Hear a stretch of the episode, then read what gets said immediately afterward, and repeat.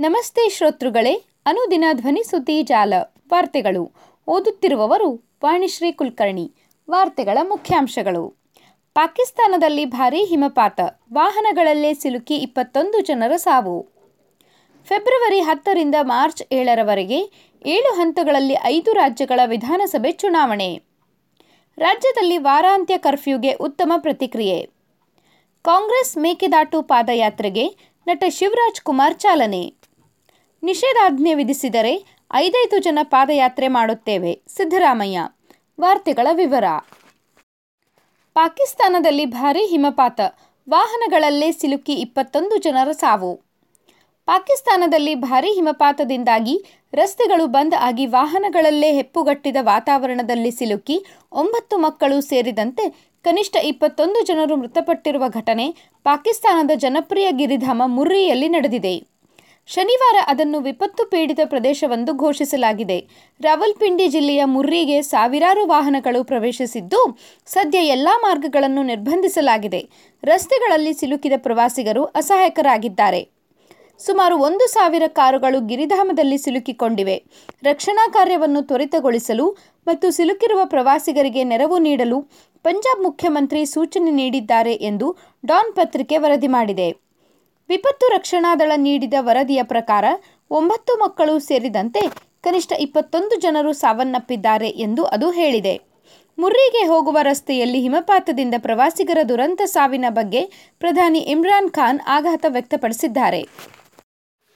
February ಹತ್ತರಿಂದ March ಏಳರವರೆಗೆ ಏಳು ಹಂತಗಳಲ್ಲಿ ಐದು ರಾಜ್ಯಗಳ ವಿಧಾನಸಭೆ ಚುನಾವಣೆ. ಗೋವಾ, ಪಂಜಾಬ್, ಉತ್ತರ ಪ್ರದೇಶ್, ಮಣಿಪುರ್ ಮತ್ತು ಉತ್ತರಾಖಂಡ್ ರಾಜ್ಯಗಳ ವಿಧಾನಸಭೆ ಚುನಾವಣೆಗೆ ಕೇಂದ್ರ ಚುನಾವಣಾ ಆಯೋಗವು ದಿನಾಂಕ ಪ್ರಕಟಿಸಿದೆ. ಏಳು ಹಂತಗಳಲ್ಲಿ ಐದು ರಾಜ್ಯಗಳಲ್ಲಿ ಚುನಾವಣೆ ನಡೆಯಲಿದೆ.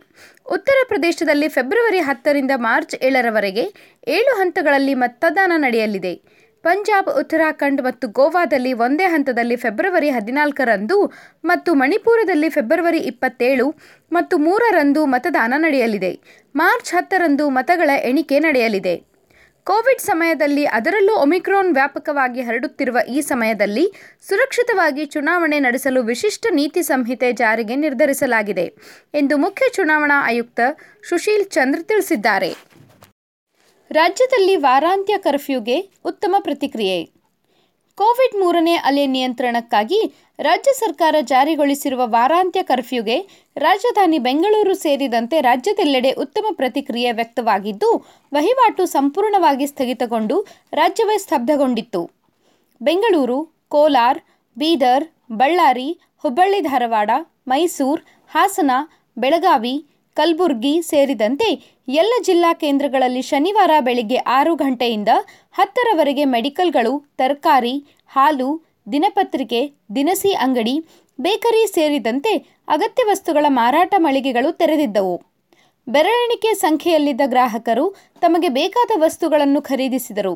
ಹತ್ತು ಗಂಟೆ ನಂತರ ಮೆಡಿಕಲ್ಗಳು ಮಾತ್ರ ತೆರೆದುಕೊಂಡಿದ್ದವು. ಉಳಿದೆಲ್ಲ ಅಂಗಡಿಗಳನ್ನು ಪೊಲೀಸರು ಬಂದ್ ಮಾಡಿಸುತ್ತಿದ್ದ ದೃಶ್ಯ ಸಾಮಾನ್ಯವಾಗಿತ್ತು.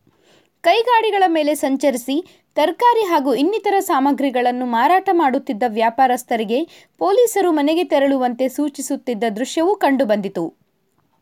ಬೆಂಗಳೂರು ಸೇರಿದಂತೆ ಇನ್ನಿತರ ನಗರದ ಭಾಗದ ಹೊರವಲಯದಲ್ಲಿರುವ ತರಕಾರಿ ಸಗಟು ಮಾರುಕಟ್ಟೆ ರೈತರು ಹಾಗೂ ವ್ಯಾಪಾರಿಗಳಿಂದ ಗಿಜಿಗುಡುತ್ತಿತ್ತು.